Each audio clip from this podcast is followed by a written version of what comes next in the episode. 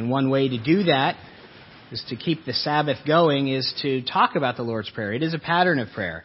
There's no power in the words, there's no magic formula, but that is the pattern of prayer that we're to pray. And that's a great thing to discuss with your kids just on the way home from worship. There's your tip for the week. Open your scripture to John chapter 14. Working our way through the Gospel of John.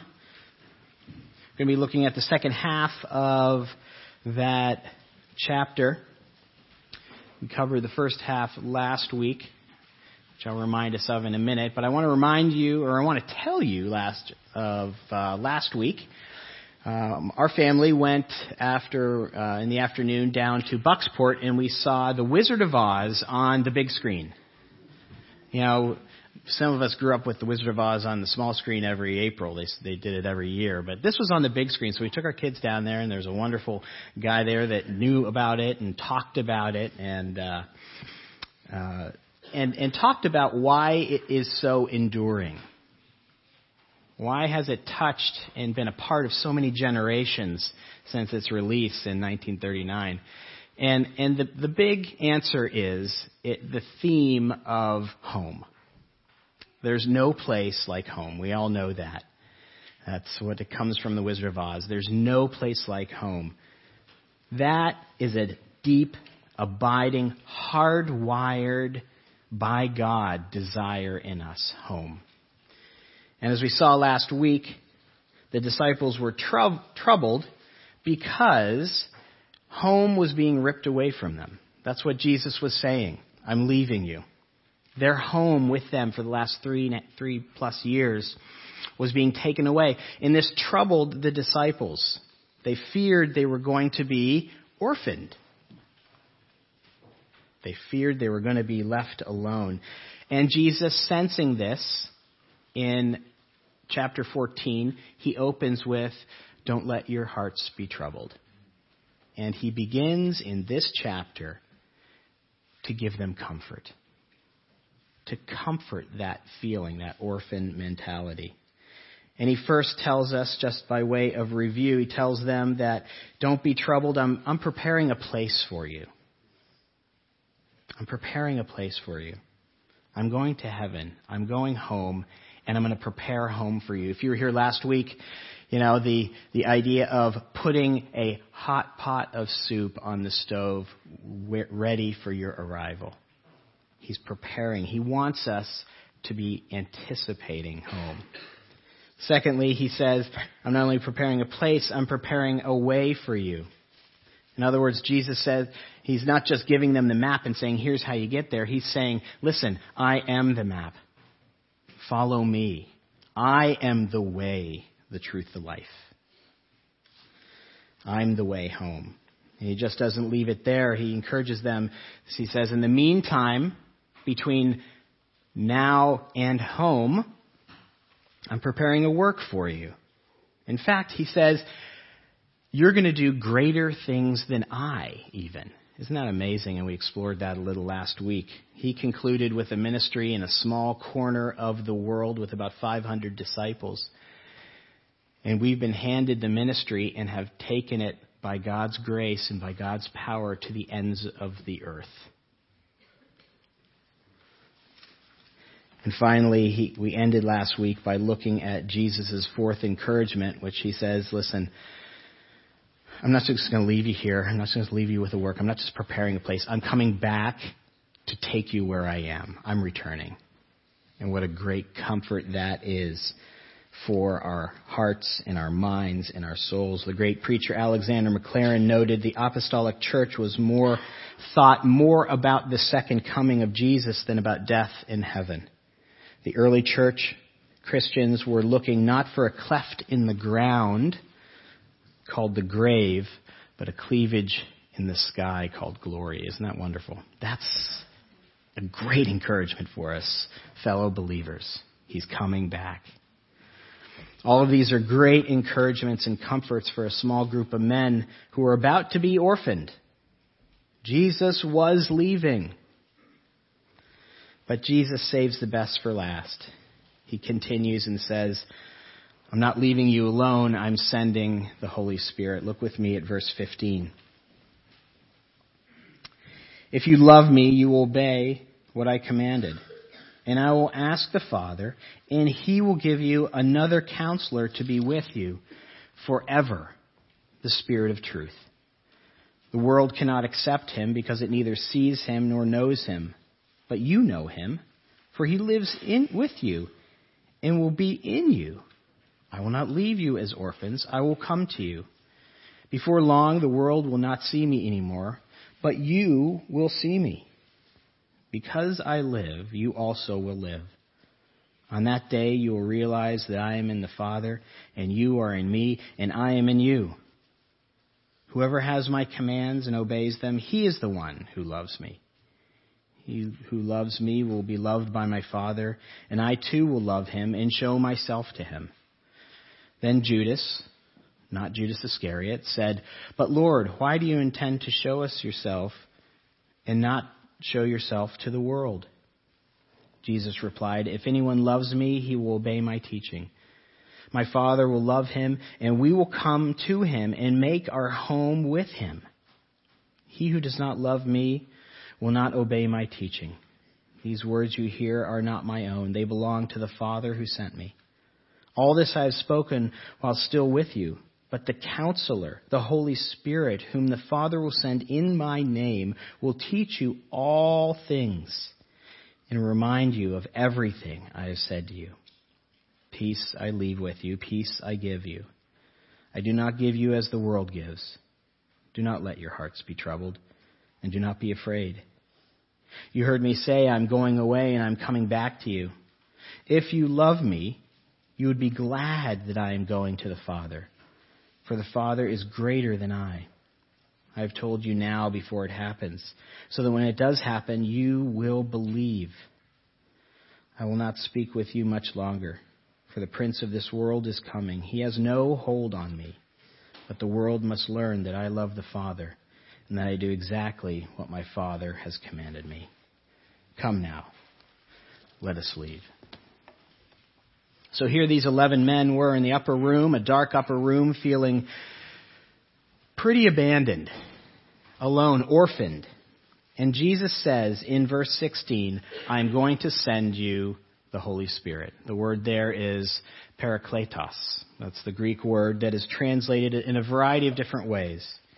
And, but he's saying, listen, guys, I'm not leaving you alone. You're not going to be alone. You're not going to be orphaned. I'm sending the Holy Spirit, and the Holy Spirit is going to comfort you. That's one of the main focuses of the Holy Spirit's work as we see it here in this, these, this passage right here. That's the Greek word that is being translated there. And it's been, been translated a bunch of different ways throughout the centuries, but today, for our purposes, I want to look at three ways that that Greek word, parakletos, has been translated in some of the translations that you're holding in your hands right now. The King James Version, that, those translators chose the word comforter. I am sending you a comforter because at this moment the disciples were feeling abandoned.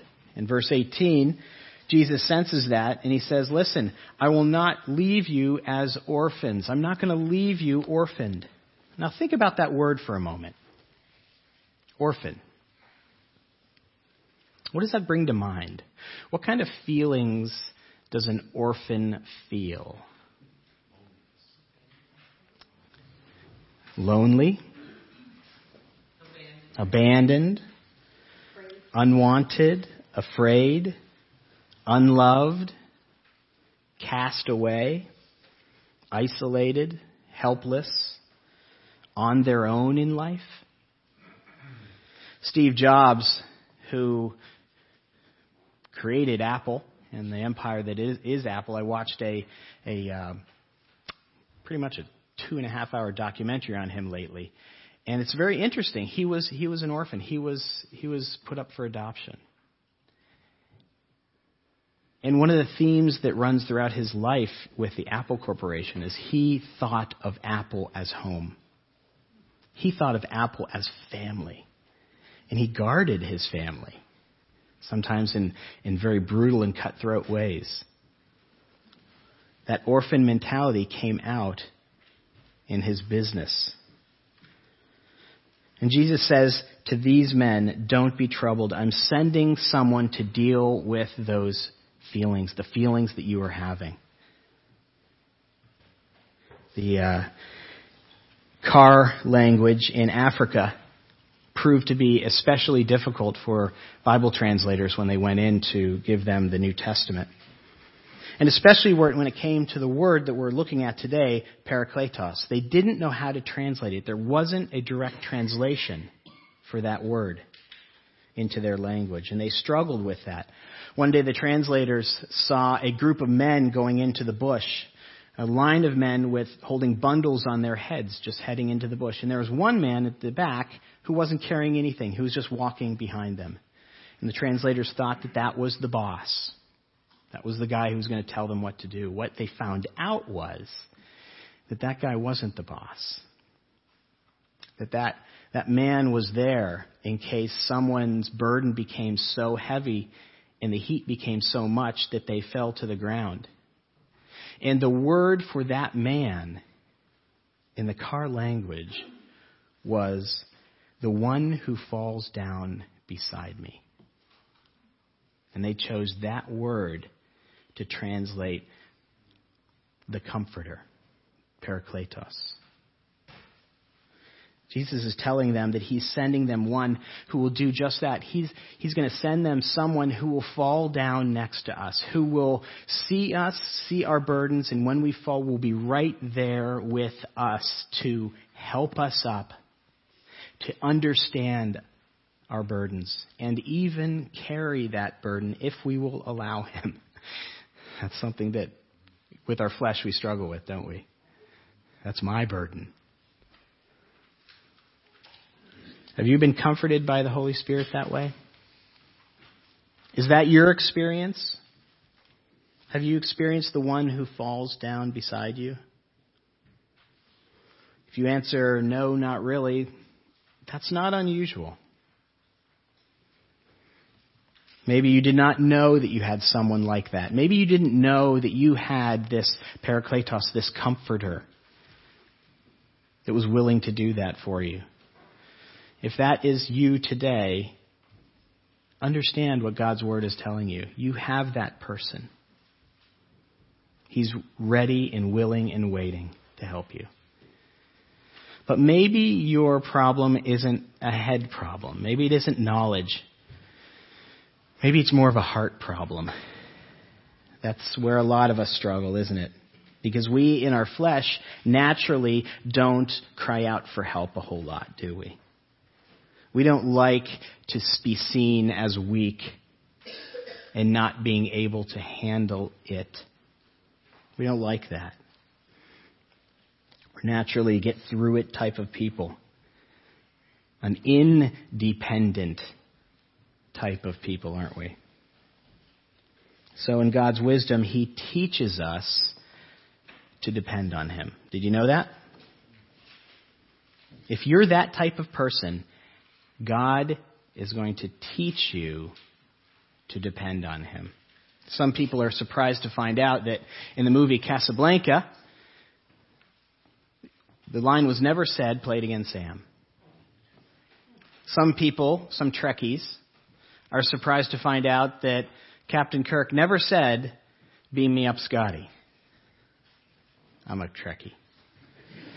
Equally, there are surprises for many people, many Christians, on what the Bible does not say. Some 80% of Christians believe the Bible explicitly says the Lord helps those who doesn't say it. Doesn't say it. Here's another one for you. Maybe this one you've heard. Maybe this one has been said to you. The Bible doesn't say God never gives you more than you can bear. You realize that? The Bible never says that. It's a misquote from 1 Corinthians 13 where Paul says you'll never be tempted beyond that which you are capable of actually standing up underneath. The truth is that God will allow and God does ordain things that you can't handle to teach us to depend on the Comforter, to teach us dependence. I tell this to people more and more these days. I tell people, you know what Christian maturity really looks like? Christian, a mature Christian is desperate for Christ and dependent on Christ for everything. That's not our picture, is it, of maturity? But God wants to teach you to be a mature Christian by being desperately dependent on Him.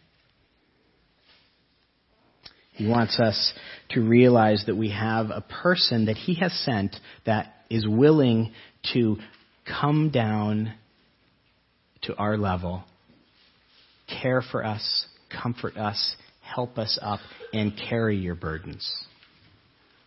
We don't worship a suck it up type of God. We just don't. He wants us to learn to cry out to the Comforter, who, by the way, is always with us. Did you, did you see that in our text? He's always with us. Look at verse 17. It says, The world cannot accept him because it neither sees him nor knows him. But you know him, for he lives with you and will be in you. Look also at verse 24. It echoes the same thing. He who does not love me will not obey my teaching. These words you hear are not my own. They belong to the Father who sent me. You want to crush that orphan feeling, that orphan mentality, the feelings of isolation or abandonment, of loneliness, of being cast away, realize that the Comforter is always with you. Always with you. Because He's in you. You're never left alone by God. That's something that the, Paul was trying to relate to the Corinthian church in the sixth chapter. He's saying, and you know this verse, don't you know that your body is the temple of the Holy Spirit who is in you? Christ, the Holy Spirit is in you. You're never alone. But I want to let you know something even more amazing. I thought, I actually went back and forth on whether to share this today. But it, I think it's too amazing to, to leave out. Look again at verse 17 and 18. But you know him, the Comforter, for he lives with you and will be in you. That's comforting enough. But then look at 18. I will not leave you as orphans. I will come to you. Do you realize what this is saying? You know why we're so comforted? Because the Holy Spirit isn't a stranger. The Holy Spirit is Christ Himself coming back. Does that in any way make you blow your mind? I mean, here we're getting into the deep water of the pool, guys, and none of us can swim. I want to tell you that ahead of time. You can't swim these waters. You can't understand this. The Comforter is no stranger. What he, what Christ is saying is, He is me.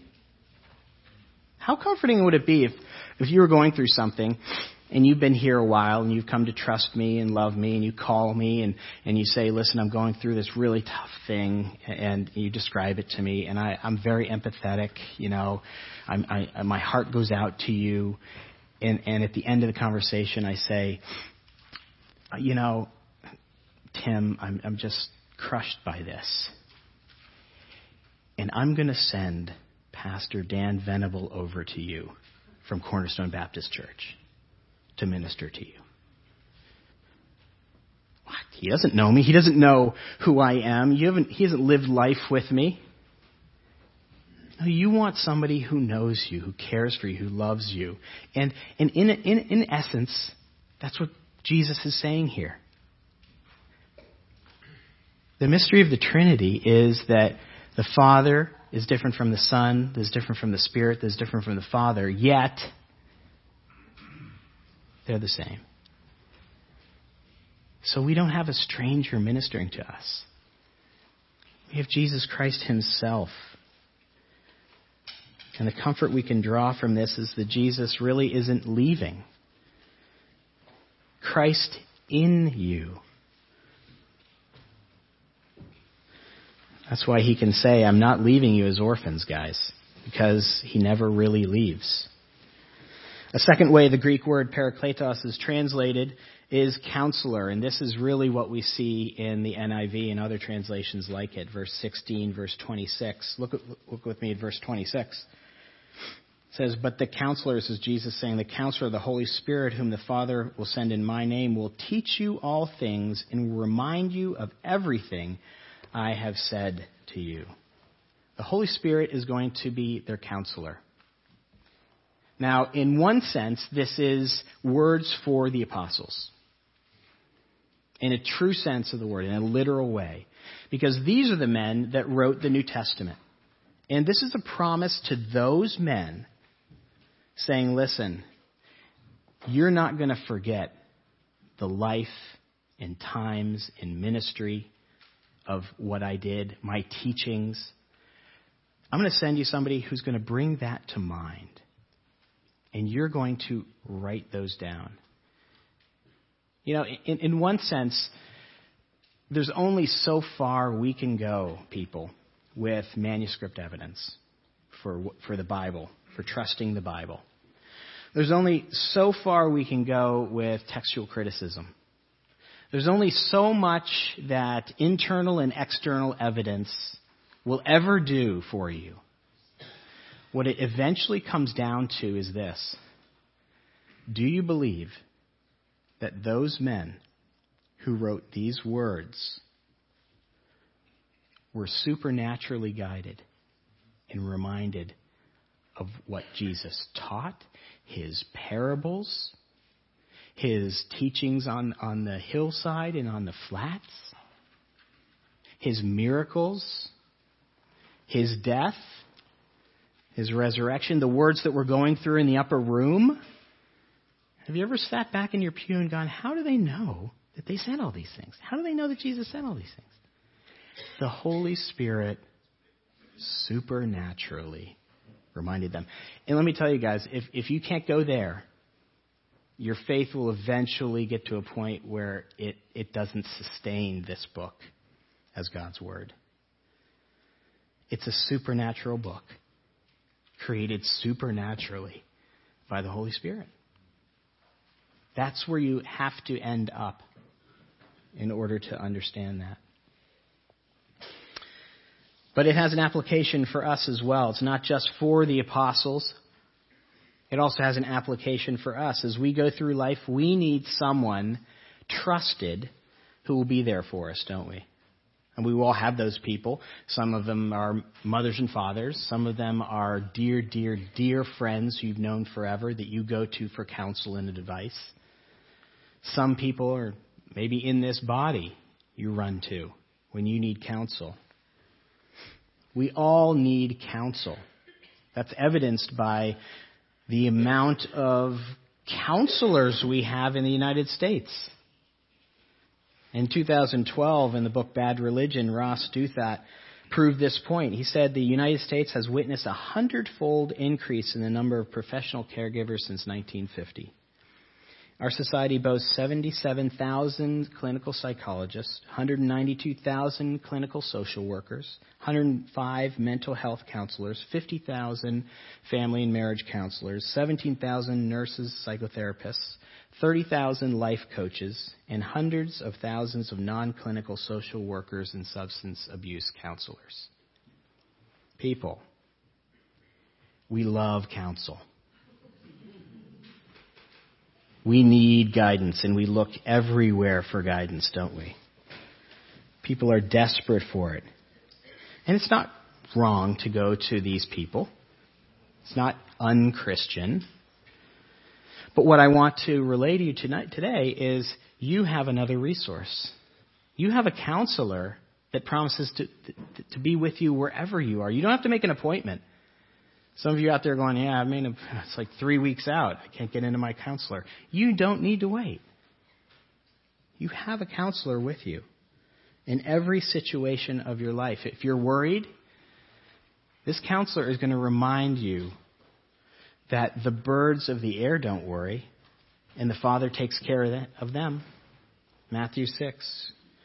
He will counsel you when you're angry. You know what the Holy Spirit will say? Be quick to listen and slow to speak. James 1. Your counselor will counsel you when you're tempted. You have the power to resist that. That's 1 Corinthians 10:13. He'll counsel you as you age and get older. That the outside might be falling apart, but the inside is being renewed. Isn't that wonderful? He'll counsel you when you doubt the Word of God that it is the very breath of God you're reading. 1 Timothy 3, 2 Timothy 3. He will counsel you when you feel all alone that God is always with you. Psalm 23. He'll counsel you as you watch the presidential election this year that your citizenship is not here. Philippians 3. He'll counsel you when you doubt your salvation that whom he has in his hand, no man can pluck out. John 10. He'll counsel you when you feel like you have no future, teens. When you feel like the future is bleak and dim and there is no future, that he has a wonderful plan and hope for you, Jeremiah 29:11. He'll counsel you when you feel when you look around at this crazy world that godliness actually wins in the end. The book of Revelation. He'll counsel you when you feel unloved and ignored by God. Anybody ever feel that way? David did over and over and over again. The Holy Spirit will come alongside and He'll counsel you. And He will say, How can you say that? My dear, dear one, when I left heaven to come get you, I died for you. And I love you. And I'm always with you. Always. Even to the end of the age, he says. That's what the counselor will remind you of. And that is what he does. Isn't that wonderful? Lastly, the Holy Spirit is not just our comforter and counselor, he's also our helper. That's the translation that the NAS has, if you have it in your hands, or the ESV. He is our helper, the Holy Spirit. I hope you noticed as we read through this a theme that, that developed. The theme of love and obedience. Did you notice that? I hope you're engaging your minds as we read Scripture because it says it four times. And that's a very kind of an odd thing for, for the Scriptures to bring up at this time. Okay, I'm trying to com- comfort you, but listen, if you, you love me, you show that by obedience. Oh my goodness. It says it in verse 15, in verse 21, in verse 23, in verse 24. I mean, it's clear that Jesus is saying here, listen, followers of, of me, if you love me, you, you'll obey my commands. It's a basic way anybody shows love, isn't it? I find that there's a lot of discouragement in this area. A lot of discouragement in the family of God in this area. You know, I, I hear quite often about the struggle with obeying God, the struggle with sin. All the time. Believers feel that they cannot live up to the standard of God. And I want to tell you two things quickly. One, that's true. That's what propels you into Christ's arms, first of all, doesn't it? That's true. You cannot obey God's commands. That's the, really the, the starting point if you want to grow as a Christian. That's really the starting point if you want to become a Christian, isn't it? You have to get to a point where you go, I, I, I can't do this. I was fooling myself into thinking I could do this. I was minimizing sin enough so that I could do it. Or I was bringing God's commands down low enough so that I can hop over it. But when you see the holiness of God and your depravity clearly, you realize you can't do it. That's where the gospel comes in. That's a good, healthy understanding that you can't do it. Propels you into the arms of Christ. But secondly, as we have given our lives to Christ and we're, we're on the journey to the celestial city, so to speak, as Bunyan put it, don't we still struggle with that? And isn't there some discouragement? I know I get discouraged when I read Scripture and I realize how far short I continually fall to God's commands. We struggle with it. And that's, that's what Paul is saying in Romans 7. He's saying, listen, I, I want to do, I want to follow God. And he writes, I don't understand what I do, for I want to do. What I want to do, I don't do. And that which I hate, I do. There's a real struggle in each person's life between the desire for sinning and the desire to be obedient. And if you've never read C.S. Lewis's book, The, the Great Divorce, I want to encourage you to do that because he, he deals with this subject. And in one of his famous allegories there, he tells of a discussion between an angel and a man who's struggling this way. And, and sin and the power of sin and his struggle is, is shown by this red lizard on his shoulder that is continually talking into his ear. And the mighty angel approaches the man and asks him, Would you like me to make this lizard quiet? Of course I would, the man said. The angel says, Then I will kill it. And he takes a step forward and he begins burning the lizard, which in turn starts burning the man. The man says, Ow, you're burning me. Keep away. And retreats.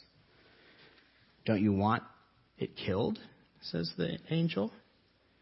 You didn't say anything about killing him at first. I hardly meant to bother you with anything so drastic as that. It's the only way, the angel said. Shall I kill it? Look, it's gone to sleep of its own accord. I'm sure it'll be all right now. Thanks ever so much for your help. The angel looks at the man and says, Shall I kill it? Honestly, I don't think that's necessary. I'm sure I'll be able to keep it in order now. Some other day, perhaps. There's no other day. Get back, the man says. You're burning me. And the conversation goes on. We struggle like this with sin, don't we? That's the beauty of, of, of C.S. Lewis's mind is he's able to capture these, these total human foibles like this. We want the red lizard of sin and disobedience dead, don't we? We can all sit here and shake our head. We all do, right? Shake your head, please, just to give me some comfort up here that you actually want sin dead in your life. And yet we shrink back, don't we? We shrink back in a bunch of ways. Because mortifying sin in your life is painful.